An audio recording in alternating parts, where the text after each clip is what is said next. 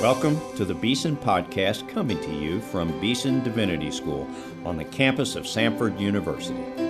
Now, your hosts, Doug Sweeney and Kristen Padilla.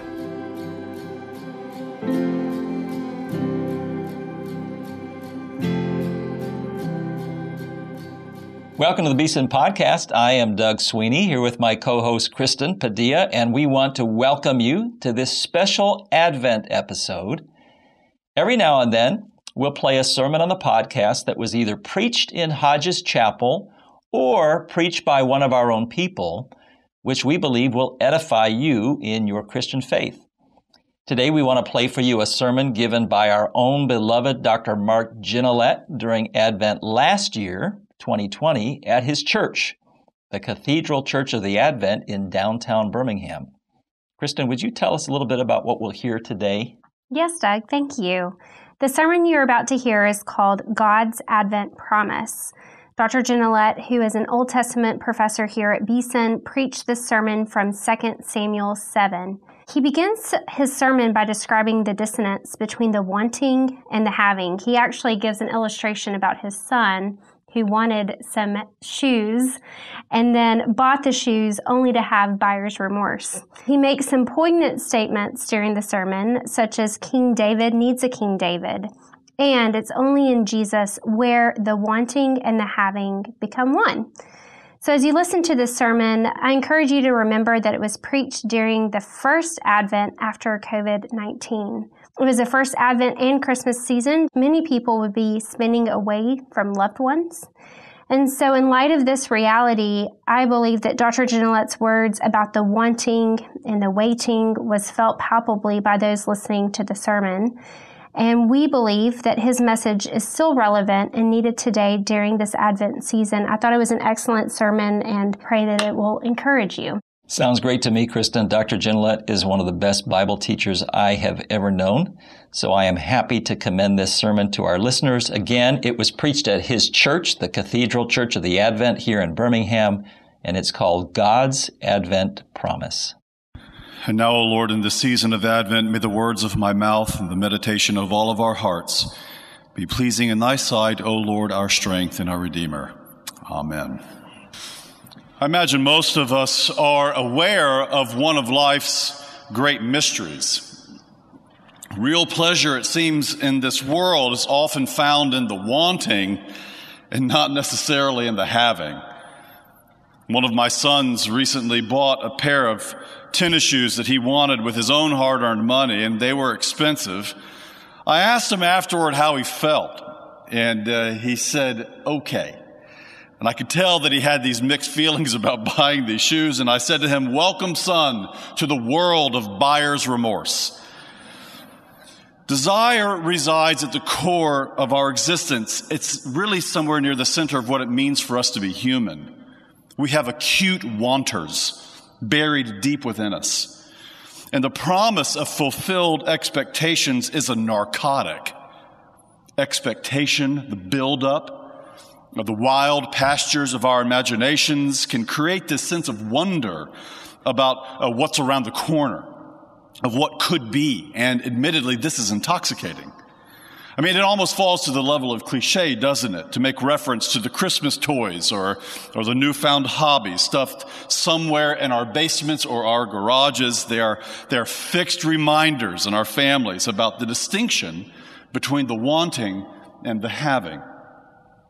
All of these truths, all of these facets of our existence lean rather hard into a very important Advent truth, a season of Advent claim. And it's this.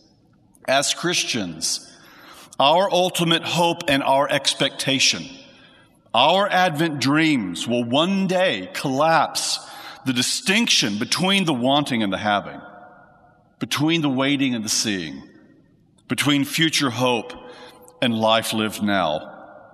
And we know collectively that only Jesus can do this. I, found myself this year really repeatedly listening to a song by Andrew Peterson. It's a really beautiful song, simple song. And the, the title is, Is Anyone Worthy? I imagine some of you know this song. I think it's my song of the year.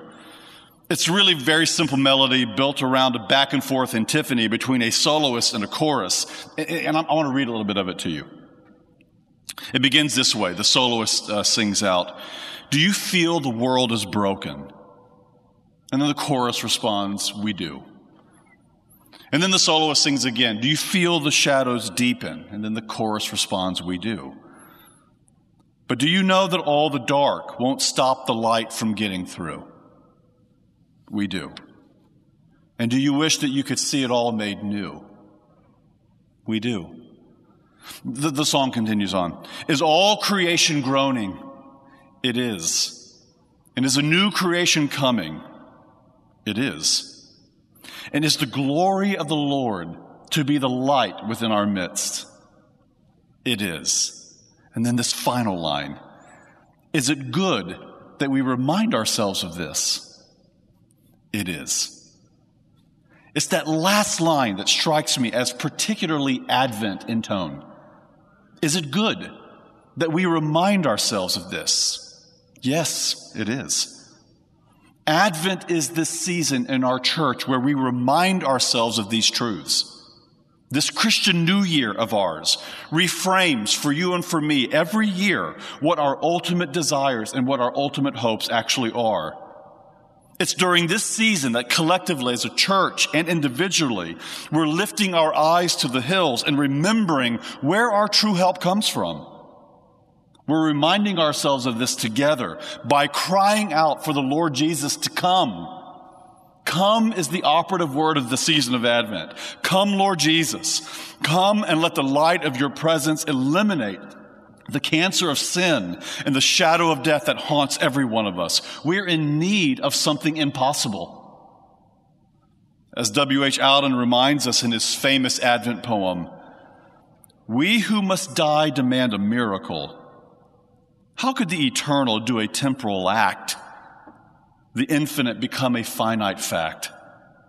Nothing can save us that is possible. We who must die demand a miracle. We're in need of a miracle. And this is why the stakes are so high, so much higher in this season than a bag of unused golf clubs, you know, sitting in our sheds. We are threatened by death, and we know we're in need of a miracle. And is it good that we remind ourselves of this? It is. In our scripture reading that we heard read so beautifully this morning, I think Kathy's going to become a good reader someday. Uh, King David needs some reminding too. David had a deep desire. He wished to build a house for God, and everyone thought the idea was great. Even Nathan the prophet thought it was a great idea. Do all that is in your heart, David.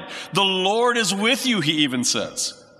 Now get ready because this scene is about to pivot very quickly before us. But before the pivot, I think it's worth noting it would have been expected in David's time that he would build a temple for his God. You know, now that David's throne is established and his authority is settled, the natural next move would be for him to build a temple. So the whole scene is completely reasonable, if not expected. But David needed something, some reminding because bigger issues were at play. And God provides him with an advent moment in 2 Samuel 7. And here it is. David, you're not going to build me a house. I'm going to build your house, David, and I'm going to establish your throne forever. The Lord's explanation to David in this section that we heard read so beautifully today, it's charged. It has a spark to it. And I have to admit, I like this feature of our Bible because when the Lord tends to speak to his people, he, he doesn't tell the truth slant. He, he tells it rather straight. I mean, for, for example, Job, where were you when I made the foundations of the world? Well, that gets at the point. Uh, you're right, Jesus said to the woman at the well, You don't have a husband, you've had five. How about Elijah the prophet? Elijah, you're not alone. I have lots of other prophets besides you. It's the character of our Lord often to tear down in order to build up. He humbles us in order to raise us. And the Lord follows suit here in his conversation with David. David, I've never lived in a house of cedar. I didn't ask Moses or the judges to build me a permanent house. In fact, David, I did away with all of your enemies and cleared your path to the throne. And guess what? I did it all without a permanent house. The day's going to come, David, when your son will build me a temple. But that's not for you. And that's not for now. Because, David, you need reminding and refocusing because there are larger kingdom issues at play here, larger Advent promises needing to be made. David, I'm focused on building your house and establishing your kingdom. David, the kingdom that I'm promising you is one that will never fade away. It will last forever. David, I see my own eternal son reflected in your face, and in time they'll call his name Jesus. The covenants of the Old Testament, as you move through Genesis all the way to the end, have this remarkable narrowing down effect in their focus. Uh, think about the first covenant that was made with Noah back in Genesis. All of creation is involved. We see it with the rainbow whenever it appears. I'll never destroy the earth again. And then after that comes the covenant with Abraham. From your offspring, Abraham, I will bless all the humanity of the earth. And then to Moses and the covenant at Sinai that now narrows down to the focal point of the nation of Israel. And now in this final distillation with David, one Israelite and one family on the throne forever. So can, can you see the narrowing? Creation, all humanity, Israel, King David. But here's the Advent news for you and for me. Here, here's what David and us, I believe, need reminding of. The narrowing down of all these covenants are in service of God's eternal and global plan to redeem the whole world a world that's lost to sin and to death. In the words of the Jesus Storybook Bible, this is God's great rescue plan. And let's not pretend that there are complications involved with all of this, with the promises that God makes to David. His own life becomes marked by discord and strife, and much of it is self imposed. I mean, 2 Samuel has a Shakespearean feel to it from beginning to end.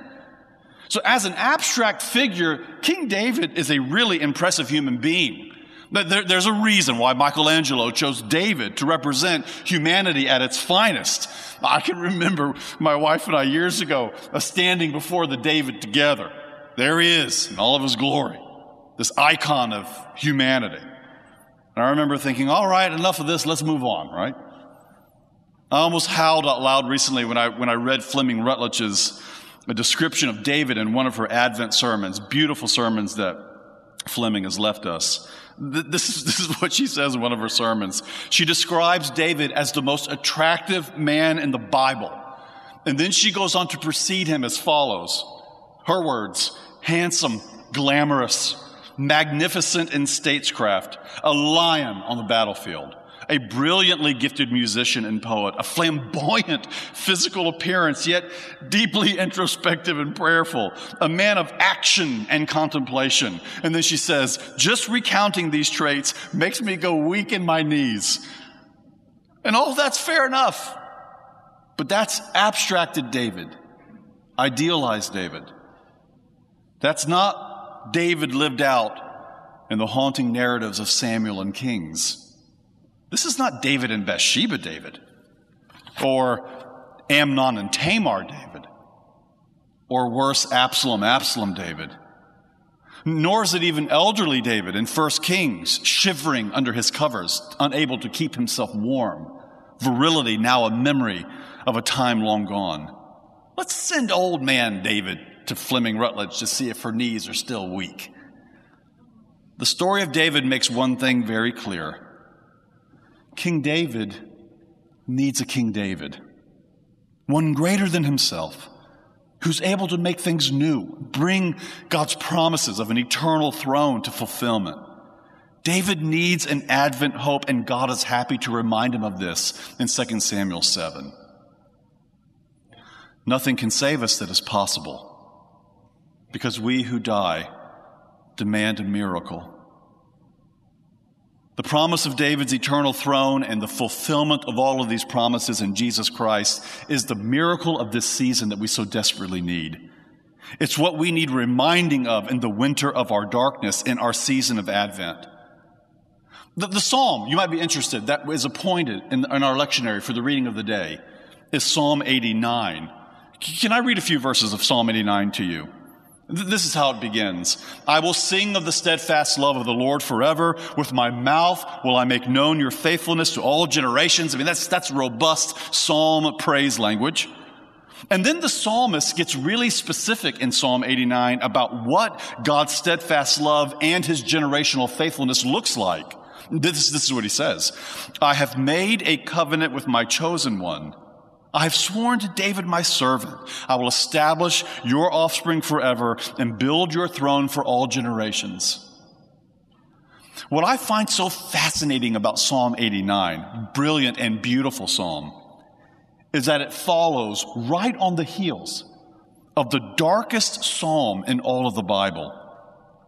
I won't bore you with all the details, but all of the lament psalms or complaint psalms in the book of Psalms end in praise, every one of them, except for one psalm. And you can guess what it is. It's Psalm 88. This is how Psalm 88 concludes. It's haunting. Last verse, last line. And the darkness is my closest friend. Period. Closed curtain. There's this disturbing finality in Psalm 88. It's a Good Friday kind of psalm that resides in the netherworld and opens up to the rising of the sun in Psalm 89. Because in Psalm 89, God displays his love and his faithfulness and his loyalty. I'm to be trusted, and I demonstrate my love and my faithfulness because I gave promises to David and I will see them through to the end. And it's good for us to remind ourselves of this. I don't know if you're feeling as if you're in the darkness of the early morning and it's howling winds. I don't know if you feel trapped in Psalm 88. But the Advent promises of God to you this morning are this He made a promise to David, and He made a promise to us we will always have a king, and his kingdom will last forever. When Simeon in Luke 2, I love this scene, when he held baby Jesus in his arms and, and, declared, I can now depart in peace because my eyes have seen my salvation. We watch before us this beautiful man move from Psalm 88 and its darkness to Psalm 89 and its promises that God is faithful and he will make good on his promises. Simeon understands our Advent hopes. It's only in Jesus where the wanting and the having become one. One of the features that I so appreciate about our common life together here at the Advent is we recognize that these truths, these Advent truths, need repeating. What truths? The truths that God's kingdom rule is in Jesus and his eventual return will come and make everything new. And we need to be reminded of this because we're sinners and we're trapped in our humanity. We can't transcend it. So these are, what we're talking about this morning are not things that we finally get so that we can then move on to new spiritual mountains to climb. These basic truths of God's redemptive plan to make the world new in Jesus, they need reminding and they need to be reminded to us regularly. Because if all of what we're saying this morning is true, if what God said to David in 2 Samuel 7 is true, then the impossible and the miraculous are more real than anything we know. And there's great freedom in this freedom, especially from fear, when these truths are embraced again and again. I think especially of those of you who haven't hugged your grandchildren as much as you would like to in 2020. Or maybe you lost someone that you loved this year. Or maybe you lost love this year. Or maybe you feel like you've lost yourself this year. King David needs King Jesus. And so do you, and so do I. Everything in the universe hinges on this truth. Because it's in Jesus and his kingdom where the shadow and the reality become one, where the wanting and the having become one and where the promise and the fulfillment become one. And I heard a loud voice from heaven saying, Behold, the tabernacle of God is among men, and he will dwell among them, and they shall be his people. And God himself will be among them, and he will wipe away every tear from their eyes. There will no longer be any death. There will no longer be any mourning or crying or pain. The first things have passed away. Is it good for us to remind ourselves of this? It is. Amen.